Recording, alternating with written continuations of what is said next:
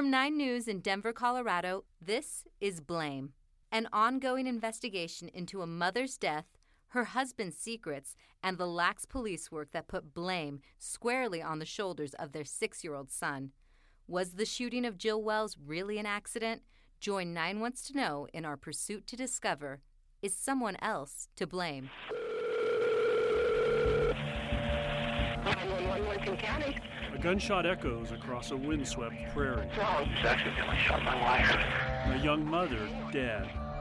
Knowing You know, we everything have no proof of anything. that we know now, An investigation over before it began. That child was innocent. I feel like I failed him too. Gut feelings Oh man, if I just would have known this a long time there was ago. a lot of red flags.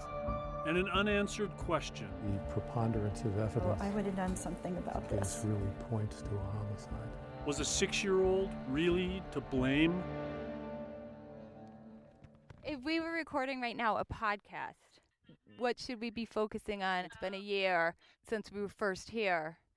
Why are we here? Why are we about to walk in and talk to the sheriff? It's a sunny day in Hugo, an hour and 45 minutes from Denver.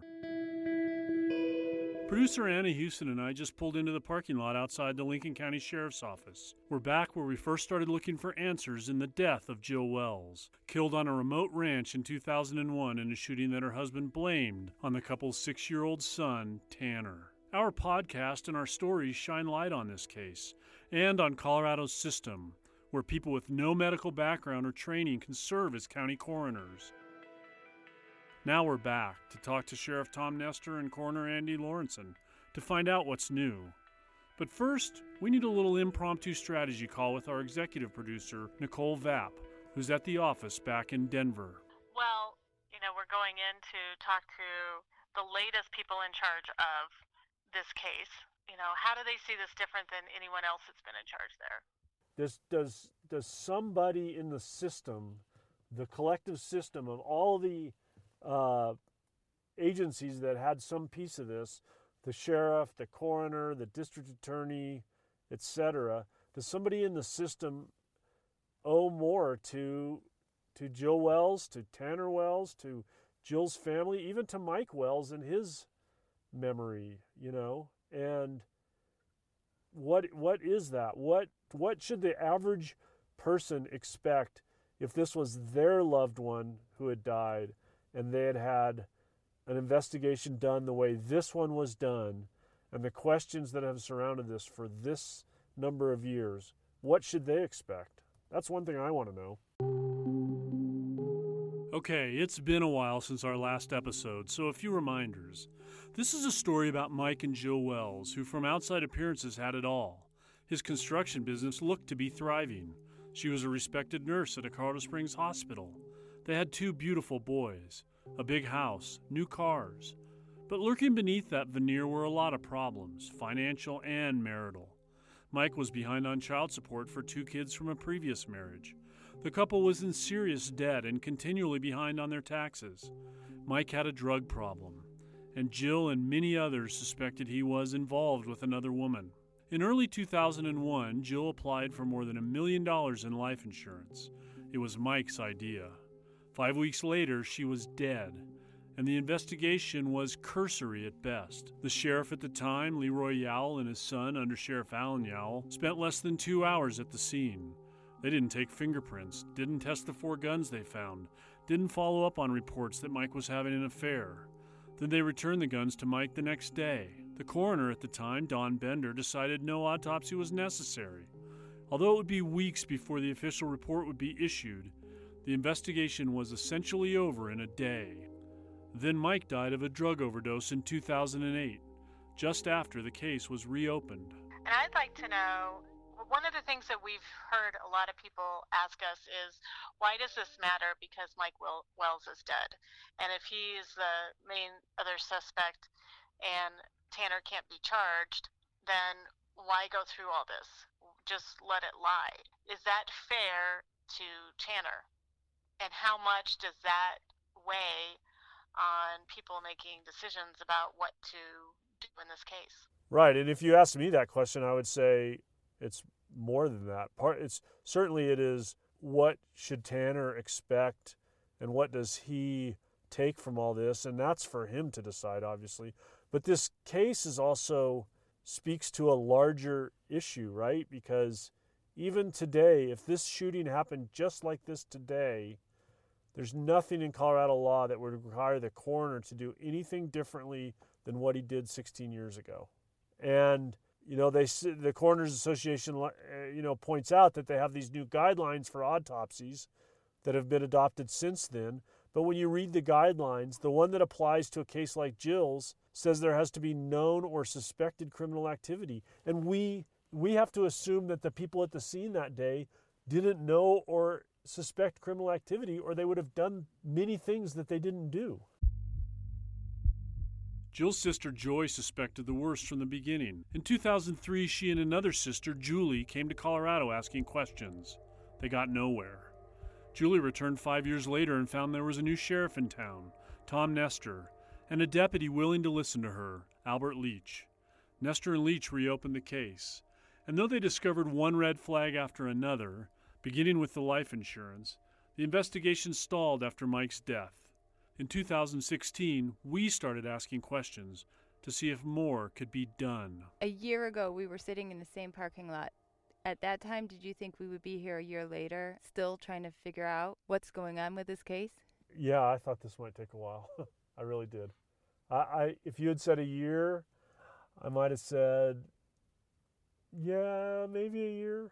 I, I, I mean, obviously, we always want to get these things done more quickly than than they sometimes happen. But I've worked on other stories like this that took this long before, so I'm not that surprised, knowing how complicated this is and how many things we had to deal with, with the family, with various authorities, trying to track down information that nobody else had tried to track down before. For me, it's interesting that it's kept the interest of the sheriff's department for past year, and they're still working with us to try and figure this out. They haven't moved on. Yeah, I mean, one thing I'd say over and over again, the current sheriff Tom Nestor has opened his files to us and answered every question and made themselves available and has been very responsive as we have proceeded on this journey. As a reporter, there's nothing I appreciate more than public officials that believe seriously in the public's right to know what they're doing. I'd like to ask them Has anyone come forward since our stories have aired and since the podcast has been out there to shed any new light or perhaps create more questions about what happened that day? Yeah, that's a good question. We'll ask that question. I know that a lot of people that contacted me were people that I whose names I'd never heard that sort of filled in blanks or confirmed things that we suspected or in a lot of cases confirmed things that we already knew. And what what's left for them to do? Can they compel people who didn't want to talk to us to talk? Can they do more investigating that we haven't thought of? That all sits on my brain because the one person who is alive who was there that day as we've, you know, talked to experts may have questionable memories.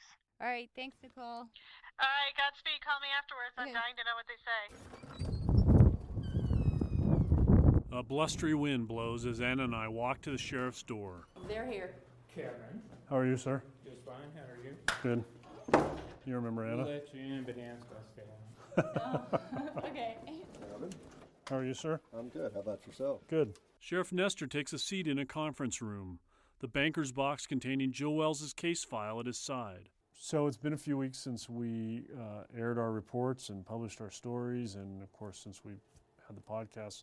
Right. What's new from your perspective? We've developed a couple leads from the news story. Um, people that have contacted us directly and wanted to talk to us. We're in the process of setting those up now. Um, not sure where that will take us, but any new information is good in this case. Are these people that, that uh, your office had not previously spoken with? That's correct. People that we actually didn't even have names for. Are you hopeful they may be able to shed light on some aspect of this that you don't currently know? Yeah, absolutely. I mean, obviously, we've got a lot of new information since we reopened it in 2008, but given the circumstances, the only thing we can hope for now is somebody does come forward with information that we don't have to move the case further on in the investigation. What would be your ultimate hope? In a perfect world, what would you hope you could accomplish? You know, in a perfect world, it'd be the same as what we hoped for in 2008 that we could prove that that Tanner didn't do this. But right now, I, I don't know that we can do that without further information from people coming forward to give us maybe something that was said or done in the past. So, in a perfect world, I'd like to to give some closure to this family, and that was the ultimate goal all along. One of the things that we've talked about that's sort of a, I think maybe a frustration is that um, the combination of the passage of time and the fact that Mike Wells is dead Right. has sort of left this situation where your role in this, the coroner's role, the district attorney's role, nobody has this mandate to take this on, right? Right. The district attorney pointed out to us like his job is to prosecute cases. Right. In this case, at this point, it doesn't look like there's anybody to prosecute. That's correct. Yeah. And yet, at the same time, just thinking as a citizen, the question that keeps coming to my mind is like, is something more owed to Jill Wells and to her family and to her son and even to Mike Wells Right. by the system? And by the system, I mean, you know, collectively everybody Right. involved in this. What do you think about that? You know, I, I mean, I totally understand mandates. When we reopened this in 2008, it wasn't because we absolutely had to. I think morally, I think it was the right thing to do.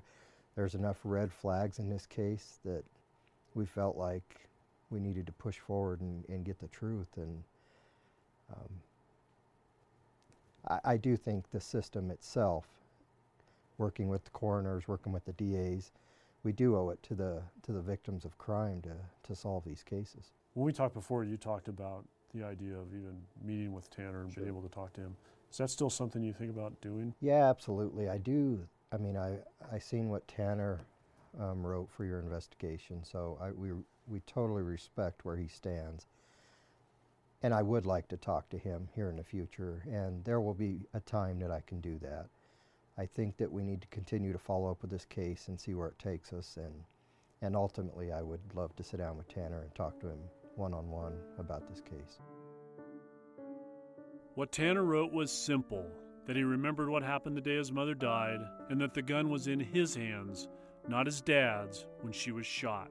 Do you see any scenario where there's a prosecutable offense still out there, barring discovering some other person being involved that nobody's ever known about? You know, with all the investigation that's been done since 2008, there's only really one suspect in this case, Mike Wells.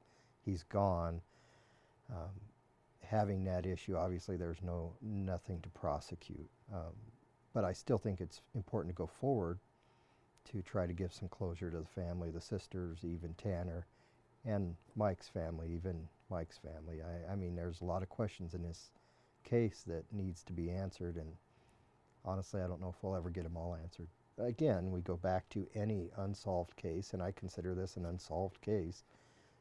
We owe it to these people, to the community, to look farther into that. And, you know, if we quit doing that, then we're going to fail at, at our jobs. And I think that no matter how big your agency is or how small it is, you, you owe it to the people to look further into that. But the sheriff is only one part of the equation.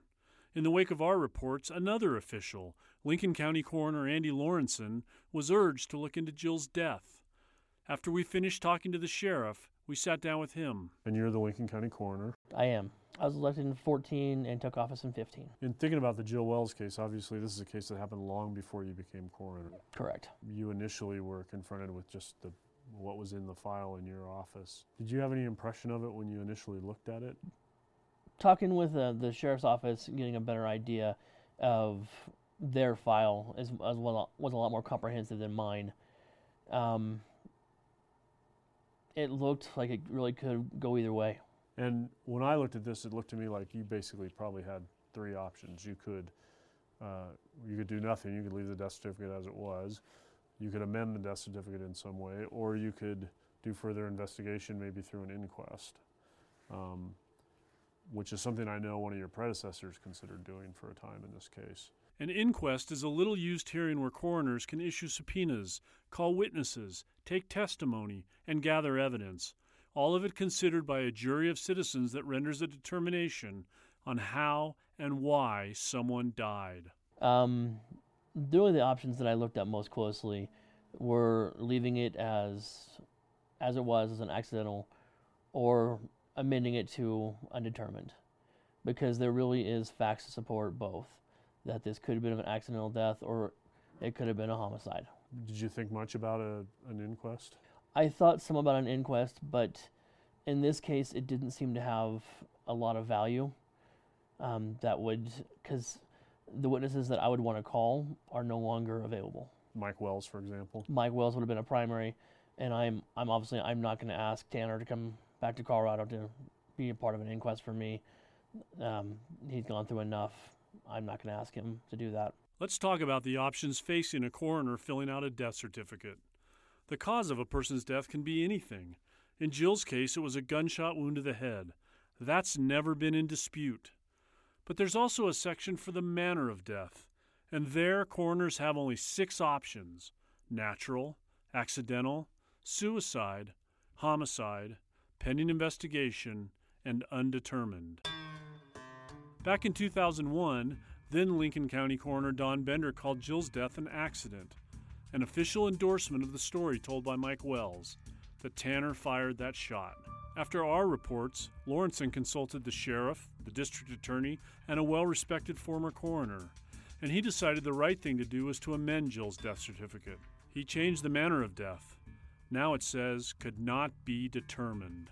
Have you ever amended a death certificate before? Not in this manner, no. It's, it's a routine practice to amend death certificates, um, but mainly it's because the cause of death is pending. Once we get the autopsy report back, I go to, I fill out the final. But not in this manner, no. Not going back years and years and having to research and make a decision, no. Do you have any doubt in your mind if you were called to a scene like this today that you'd have an autopsy done? No, there's no doubt in my mind. There would have not been an autopsy done. Let's say that the sheriff were to reach a point through his further investigation where he said, uh, I'm comfortable saying this was a homicide. I guess the death certificate could be uh, amended again. Is that what would happen? It's correct. If if there was enough evidence to support, true evidence to support um, a finding of homicide, I would, if I'm still in office, I would consider amending it again. If there is one person qualified to pass judgment on Lawrenson's decision, it's Dr. Michael Dobersen. You probably remember him. He was Arapahoe County's coroner for more than 20 years, a man who performed more than 6,000 autopsies, including the one on Jill's body after it was exhumed in 2008. He greets us at the door of his mountain home with his dachshund, Jackson. Then we head up to his office to talk about Jill's case, about Lawrenson's decision to reclassify Jill's death, and specifically his thoughts on that. I guess my reaction would be complicated. Uh, on one level, he's the elected coroner, and this is his jurisdiction, and that's his decision, and it's a decision he's going to have to live with, and in some ways um, um, have the uh, have the ability to justify that decision. Uh, I don't necessarily agree with it, but that comes from my perspective and my involvement of the case, in the case. Uh, I did the autopsy on Jill Wells. I, I know what I found. I worked closely with CBI. I worked closely with the Lincoln County coroner on the case. And knowing everything that I know, I don't have any qualms about sticking my neck out in some in some way to say that uh, this is a homicide. Is the, all the evidence points to it, and that would be my conclusion. But that's my conclusion based on my training and my experience and um, my over 20 years of experience as a medical examiner and coroner. And um, I'm not sure why he decided to make that decision. That's something that he would answer for. But in some ways, it doesn't really provide an answer as to what happened. It's kind of a punt. And, uh, in, and in that sense, I, I just wonder how the family's going to feel about that. But, uh, but again, that's, uh, that's Andy's decision, and he's got to stand by it and justify it. Kind of like kissing your sister. It's kind of like kissing your sister. Yeah, it's it's uh, we and and I have have uh, certified cases as as undetermined as well. So I mean, I've been in that situation. But in, in this particular case, um, I'm, I'm not sure it's justified. On the other hand, he also could have left the death certificate alone and and I suppose not even uh, you know not passed any sort of official pronouncement on on his predecessor's dis- decisions. He could have, and, and at least we're sort of moving in the right direction. The, the classification undetermined signifies that there's some degree of uncertainty in, in what we know happened. And, and obviously, I would agree with that. There were no, um, no witnesses, at least no witnesses giving credible information at the time and, and even now. So we're left with, in some ways, a circumstantial case. But, but even given that, I think it's still, uh, still possible to arrive at a conclusion about what happened, and that's, I believe, homicide. Do you have any guesstimate of how many times in your career you had a reopened case where you then amended a death certificate? I can think of uh, two or three cases in my um, in my career where I had to amend a death certificate. Uh, one may have been a case that I handled, and another was a case where uh, uh, the previous coroner had made a determination that uh, subsequent evidence found that that was wrong. So it, it does happen. We were out in Lincoln County yesterday, actually, and um, the sheriff, Tom Nestor, uh, they've received a few tips, one in particular that they're quite interested in as a result of our stories about this. And so, from a criminal investigative standpoint, they're continuing to do some work on this. Don't know where it's going to go, don't know if it's going to provide a, a, a more satisfying answer or solution. But I asked, so what happens if that leads to a clear cut determination t- by you that this was a homicide? And the coroner said, we can amend the death certificate again. Have you ever heard of a death certificate being amended twice? Yes. It has happened? Oh, yeah, it does happen. I mean, these, um, unfortunately, when something bad happens, we, it's just impossible to know everything at the time. And things can develop over a period of time. So, uh, yeah, it can't happen. And I guess that's a bridge that might be crossed at some point in the future, I suppose, if the evidence backs it up. It might be, and, and that's good to hear. It, it's good to hear that law enforcement really never gives up on these cases. And, and one of the things that we always try to teach coroners is that um, a case is really never closed. You think that you've got all the information, you think you've signed it out correctly, but information comes to light later and you've got to be able to set the record straight because it is a public record. I mean, who knows how often this happens and it's never discovered. That's right. The mistakes are buried. And one of the best uh, descriptions of what we do came from one of the small county coroners.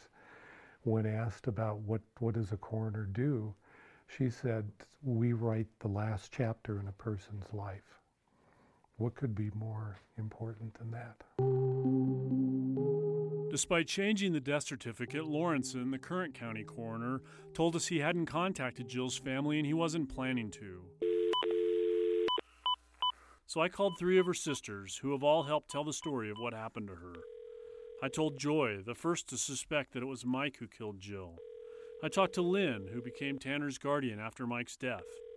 And I had my longest conversation with Julie, whose questions led Lincoln County authorities to reopen the case in 2008, and who helped convince other members of her family that the time was right to tell Jill's story. Hi, Julie. Hi, Kevin. How are you? I'm good. How are you? I'm good. I'm good. So, Julie, I wanted to talk to you a little bit about some things happening in Jill's case. Um, the Lincoln County coroner has uh, filed paperwork to change the death certificate from accident to undetermined. I think it's great. We've been waiting a long time for this, some kind of a change, and our whole family is just blessed and uh, thankful to you and to Tom Nestor, Albert Leach for just taking good care of us and looking for the truth. I just think that that's the biggest thing is that they're recognizing that the case was wrong, that they made mistakes. We're thankful. Does it feel that way to you? Sort of an official acknowledgement of the problems with the original investigation and the the original conclusions? Yeah, for sure. I you know I knowing that they don't they didn't do finger press fingerprints uh, ballistics uh, no autopsy i think that that was a mistake so i think they're acknowledging that that they made mistakes and um, tanner wasn't to blame he never should have been to blame so that's our main concern was tanner and uh, what this was going to do to him so that's it. I mean, I my sister was a person and I felt like she didn't get treated like one. I felt like she was a number and um they could have done so much more to uh, figure out what happened that day, but it was like it everything was swept swept away and under the rug and uh, they didn't give her a fair chance. So, in in turn, they didn't give our family a fair chance to grieve and to um, to even get any closure. So, that was that's the big part is that we have for 16 years wondered what happened that day and uh, finally now we're at least getting some answers to um, some of the questions so we're thankful. I I sort of uh, have always felt like even though the coroner the coroner is only one part of the equation, I've always sort of thought that the death certificate saying that it was an accident was sort of the official stamp of the state of Colorado on the version of events that Mike provided that day and and now it it feels like you know there's acknowledgement that that the evidence doesn't support that, doesn't doesn't isn't strong enough to conclude that that's definitely what happened. You know. Right. I'm hoping that this will uh, maybe change the laws in Colorado to uh, anybody who wants to be a coroner should be qualified and certified and go through training and not just be 21 and you know have a driver's license or whatever they need. Um, I think that's a big thing because if they don't know what they're doing, they they don't do it. So, I mean, that's basically what happened to Jill, you know, and uh, basically, I feel like she wasn't a person that day. She was she was a nobody, and it didn't matter what happened that day, and they just didn't do enough, not enough for me or my family or Tanner or, or Mike or Jacob. You know, I mean, the whole family, everybody is included in that, you know. Um, I don't, I don't think it was fair. One thing you, um, you told me before, you know, was that, um, that you had some some you had felt some guilt over the years about not pushing for answers, not asking questions, not you know rocking the boat. I guess. Does this? I mean, finding out that the death certificate's being changed does that does that start to? I mean, do, do you do you feel differently knowing that that's being done?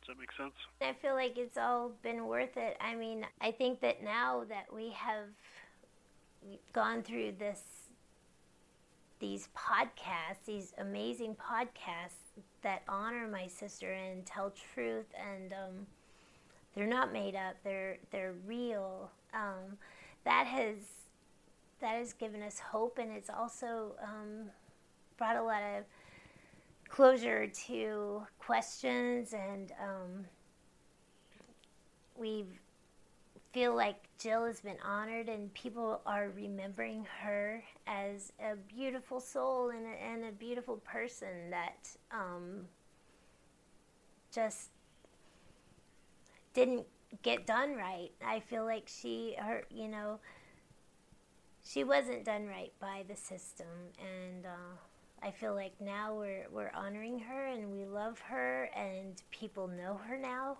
as a person, as a a loving mother and daughter and sister and we're just thankful. So yeah. I don't know. I don't know. Not sure what else to say. So the other thing I wanted to tell you, we we talked to Sheriff Nestor last week, and um, they got some tips after um, after the stories ran, and they're doing some follow-up interviews with some people later this week, as a matter of fact. And I know one of them was from someone who knew Jill and Mike, and and has a lot of questions about, particularly about money and where the money went, and the involvement of some other people.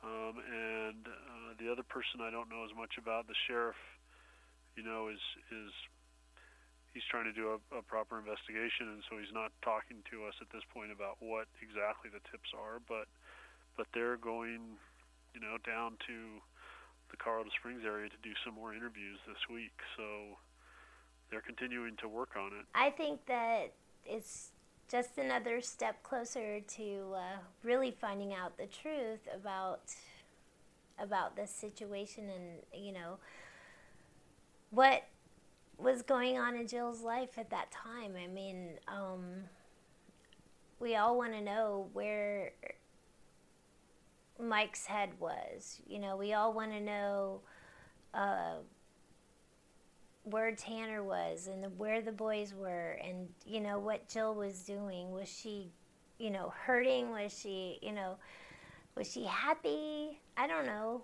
I'm not sure if uh, she didn't share all that stuff with us. I think that she was too worried that we would worry. So, you know, she was a little isolated, but I mean, finding out from her friends, uh, she had a lot of good friends that you know, would pray with her and, and talk to her. And um, but I do believe that there are some people out there that need to come forward. I I don't know if they would ever go through this thing, but if somebody else had information they would want to know. So I just encourage anybody that has information to come through, you know, and, and talk about it because we don't know. We don't know everything, and um, we want to know. you know, it's it's been 16 years, and some people may say that it's kind of stupid for us to bring this up. I've read uh, some things on online that you know why why don't you talk about today? But I mean, it's not just today. It's it's yesterday is today for us all the time. You know, I mean, because we still have answers, and um, I think you know, I I feel like it's she was a person, and if it was your sister, it w- if it was your family, anybody would want to keep on trying to find out the truth. So. Um, that's pretty much what I uh, what I feel. I feel like I'm thankful for anybody that wants to share any information. Yeah, and we should know more about what those people have to say and how the Yeah. sheriff evaluates that. You know, um, after they do those interviews and and um, you know there may be some follow up that comes out of those with still other people, which would be um, you know it'd be interesting to see what else they can learn. I know that her life meant something, and um, I believe that she changed lives, and she changed my life. She's changed a lot of people, you know, even through this podcast. But um, I just want, I want everything to be better for the next family that has to go through this. I want everybody to have some peace of mind and not not have to wonder and worry because of a botched investigation or you know somebody that really doesn't understand what they're doing. I don't know, we're just blessed to I guess I could say that God brought you into our lives for um, for a good reason and a good cause to fight for fight for the truth. Well, I, I appreciate all that. That's nice of you to say, and I would certainly say that um, we appreciate the fact that all of you, you know, were so, um, you know, so willing to open your hearts to us and to tell your story. And I know it wasn't always easy, and I know that um, losing someone that you love that's important to you is is something you live with for the rest of your life, and and we we appreciate that. We really do appreciate that, and um, I, um, you know, I'm eager to see what sort of new information the sheriff might turn up in talking to these people. Um, and you know, I, I think that um, you know, there's no way to change what was done 16 years ago. You know, we can't go back in time and do it differently, but um, the authorities now certainly seem to be taking it pretty seriously and trying to figure out what they can do at this point. Well, I, I hope I hope we'll just keep on finding answers and um, getting more information. So you guys are the best. All I can say is that um, I I really love my nephews Tanner and Jacob, and um, I'm I'm I didn't do this to hurt you. I've never wanted to hurt you. I I have tried to do this with love and kindness, and um, also my whole family. Um, I'm thankful that they were willing to finally let this door be opened and um, not to shut it out because it was hard. It been hard to hold it in. And um, I was thankful that we could actually cry again and and talk about our beautiful sister. And uh, I didn't do it to hurt anybody. I didn't do it to hurt Tanner. I I I feel like maybe maybe that is possibly what he feels, but I've always loved that boy. He's always loved me, and uh, I didn't do that. I did that because I love my sister as much as he loves his brother, and I believe that anybody would do that. Um, I think everybody should do that for their brother or sister. Jill would have done this for me probably the day it happened, and. Uh, I was just a little maybe too naive or a little too loving and didn't have a lot of money, you know. I'm thankful that we finally opened it up and here we are. So I'm okay. Good. I'm yeah. glad to hear that. I know it's still emotional. It's very emotional. I uh, I don't usually cry, but I guess I was um, thinking about how how much it meant to me to be able to talk about what was happening and not, and you know be able to talk about it. So and that's what you gave me was this freedom and um, and people know my sister now. They love her. They think that she's beautiful. And she went through a lot, and those boys went through a lot, and Mike went through a lot, and you know, I uh, I don't know what to say, but you know, everybody was hurt that day. It wasn't just Jill. It was it was it was her whole family and Mike's family and our family and so that's about it. I better not talk anymore. I'm sorry. I'm probably just rambling. So here we are, a year after we started investigating the death of Jill Wells, with many new answers and still nagging, lingering questions, and some official action. Jill's death certificate now reflects the reality of the evidence in the case, that it doesn't support the definitive conclusion that Tanner Wells accidentally shot and killed his mother. We'll continue following up. Sheriff Nestor plans to talk to some people who wouldn't talk to us people who may know things that have never been disclosed. For now, that's it. We'll be back when we can report new developments. Blame is a production of KUSA TV, 9 News, and Tegna Media. Nicole Vap is executive producer, Anna Houston is the producer and editor, and I'm investigative reporter Kevin Vaughn. Find photographs, police reports, maps, and other evidence on 9news.com slash blame.